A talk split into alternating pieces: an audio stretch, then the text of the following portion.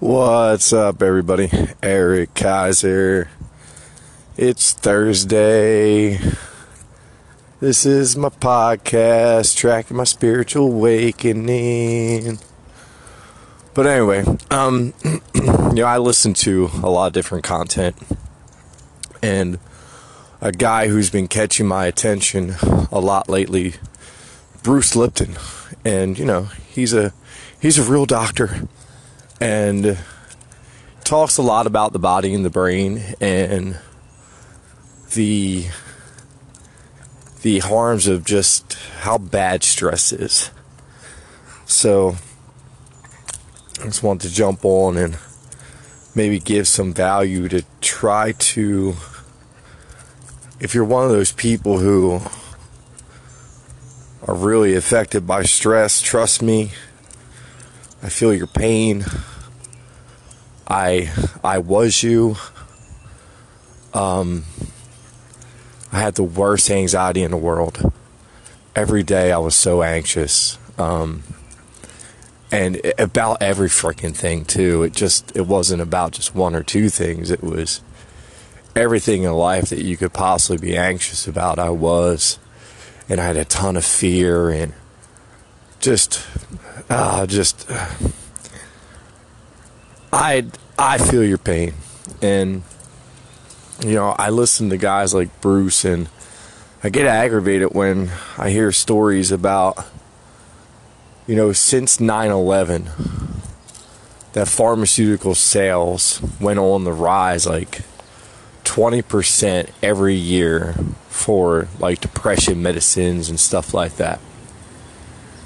So, you know, me being awake and all, and really understanding what that means to be awake. You know, in my community, there are there are certain beliefs that we believe that our government, more than pretty much any other government, they really know how to use us like a like a puppet exactly you know we're like little puppets on freaking strings and they figure out that they pull something off and if anybody knows me from Facebook you will know my outlook on 9/11 already and how I've always said it was BS and I know that there's a hell of a lot more behind 9/11 than anything to do with planes or anything like that. But I think it's pretty obvious that once again our government figures out another man, sorry, another plot, you know. Wow, look at that. We scared the shit out of these people so bad that they started buying these pharmaceuticals and the sales went up 20% and people really think about that. If the if the math right now is 75% of Americans are taking some kind of antidepressant. Now keep in mind people only 1 or 2% of the population make over $400,000 a year right? But 75% of the population are all on pharmaceutical drugs. Who is making that money? Man, you don't you don't see the scam alert going off here? Come on. This is this is awakened to the truth right now. Like it, that should open up your eyes. Your eyes should be popping. If the sales went up 20% every year since 9 11, and everything that you see in front of your eyes all the time is to promote fear into your life. What does, what does that tell you that's going on right in front of your own eyes?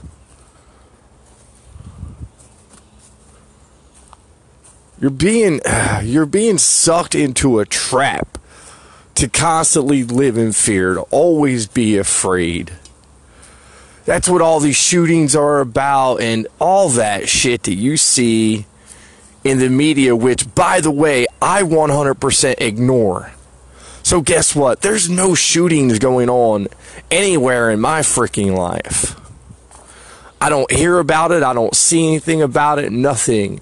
Because once you learn how to program your mind to nothing but positive attributes, that's all that you start to notice is positive attributes. You don't see the negative crap anymore.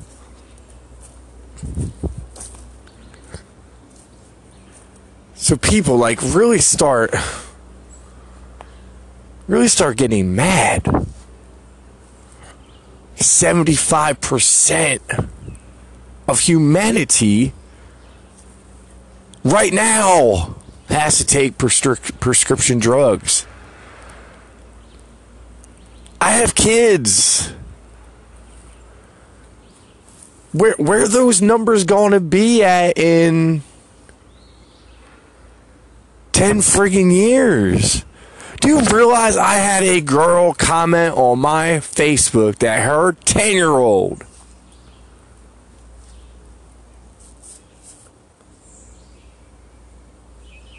carries around a stuffed animal to cope with his anxiety? I said, that, that word, that word shouldn't be a 10 year old's like that word shouldn't be anywhere near a 10 year old. Anxiety? Says that he has like social anxiety that, you know, he gets nervous around yelling and stuff. Well, what the F does that tell you about your life? Man, that burns me up about people. And I'm sorry if you ever hear this episode. I'm not going to say her name, but god damn it.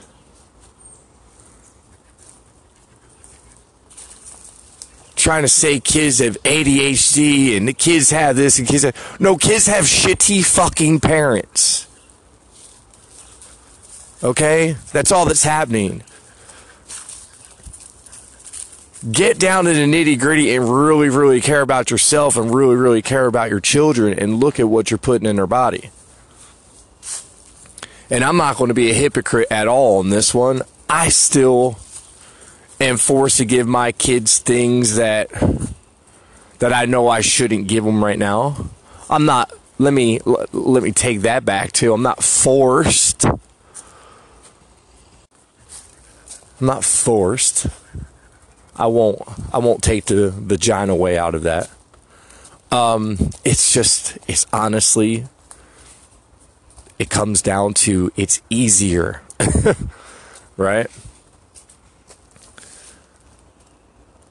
But I'm also this this spiritual guy that believes that as long as you understand nothing on this planet can hurt you, it can't hurt any of your loved ones, then that shit just doesn't live in your life. So I have a little bit of different beliefs and I can kind of see things a little bit differently than most people, but God forbid we should not be having 10 year olds with anxiety issues whatsoever. And I promise you, it has a lot to do with what we put in our body because it's so much chemicals, people. Please stop and just look at food today. And remember what the word food means. Remember what it stands for. It's not all that shit in those boxes or those bags or those powders. Like, think about that fucking powdered potatoes. I am guilty. How many bags of frickin' powdered potatoes have I eaten in my life? What is a powdered potato? People think about that. think about the crap that we're jamming down our gullet every day and realize it's not food. we got hokey pokey back in the freaking, you know, 70s and 80s into TV dinners and hey, if it comes in a box, it's convenient. It's for us. It's America. Lazy. No, come on. People start thinking about what the hell food is. Is it potato powder? Hell nah. Now, I'm not asking y'all to be vegans. See, I didn't choose to become a vegan. I didn't choose to become a vegetarian. I changed. That's all that happened to me. And with my change came just, I didn't want me anymore. But I can promise you something. we could go back to the beginning of this podcast where I was kind of spilling the beans of how much how much anxiety I had, and depression, and you know, I almost stuck a gun in my mouth. I knew what what pain was like. I knew what living in fear was like. So as I do this podcast all the time, trying to have some breakthroughs with some people, I am telling you that you're being freaking poisoned.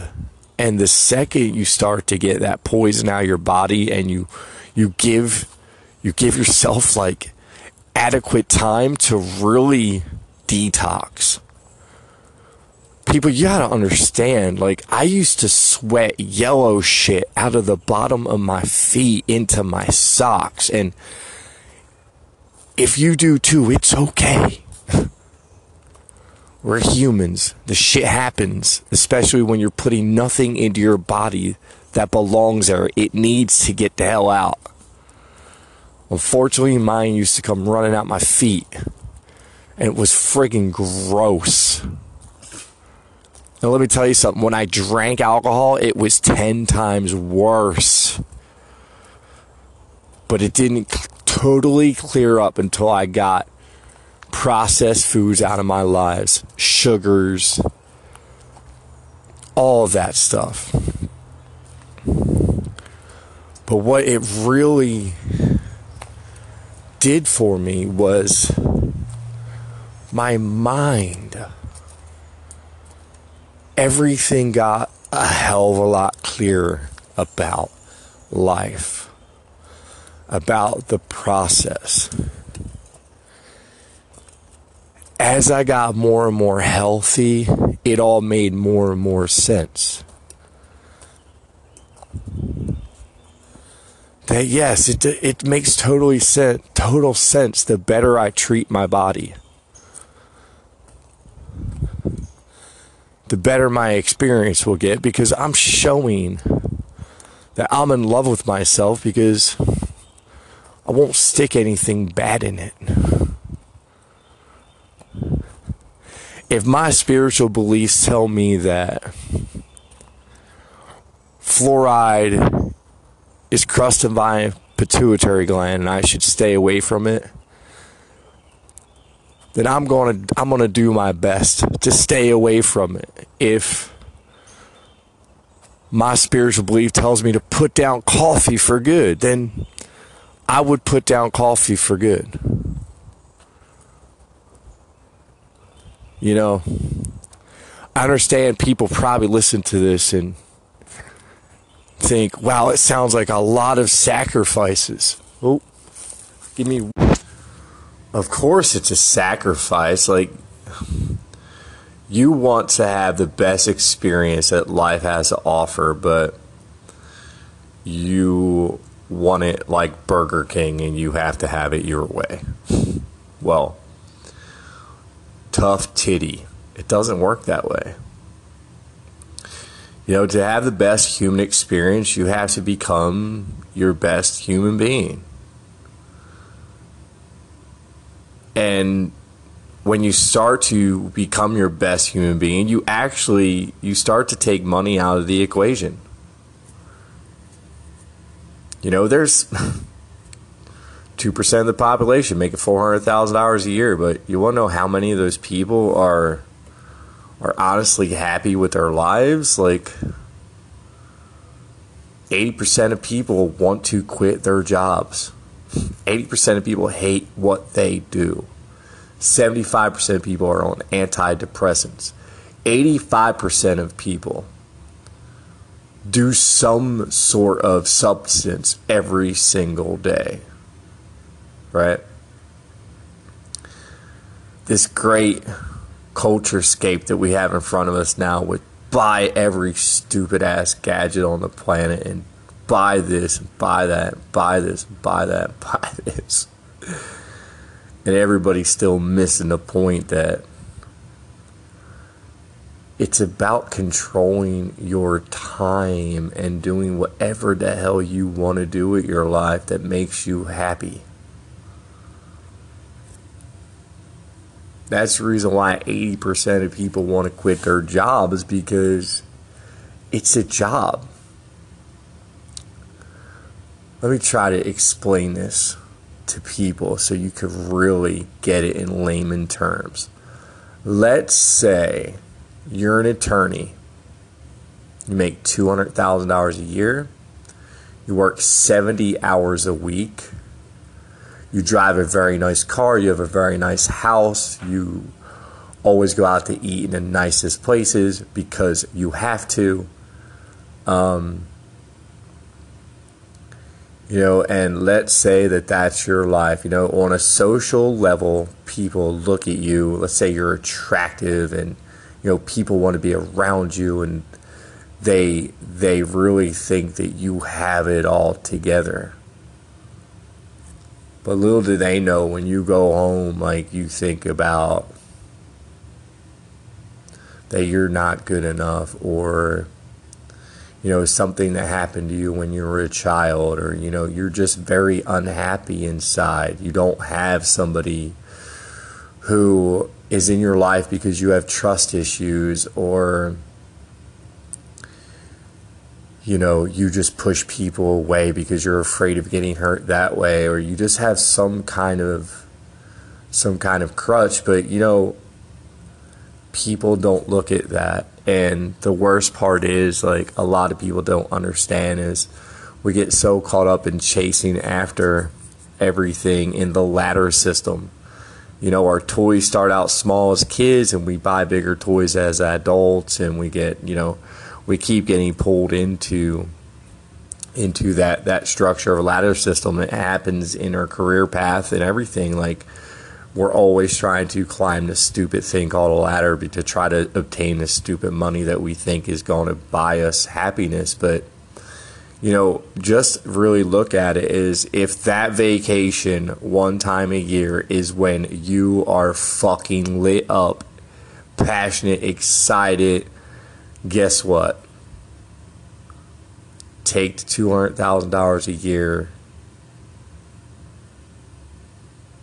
and shove it and find what you're passionate about doing because if you're a type of person and you have it all and you're still sitting there feeling empty, and I know it happens because there are guys who make hundreds of millions of dollars who talk about this emptiness.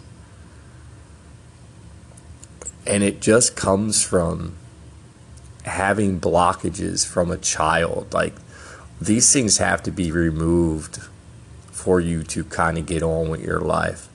Trust me, I had them I probably still have a few, you know. Um, that's where coaching comes in. Like that's why, like even as a coach, like I hire my own coaches, you know, because you got to go deeper and deeper.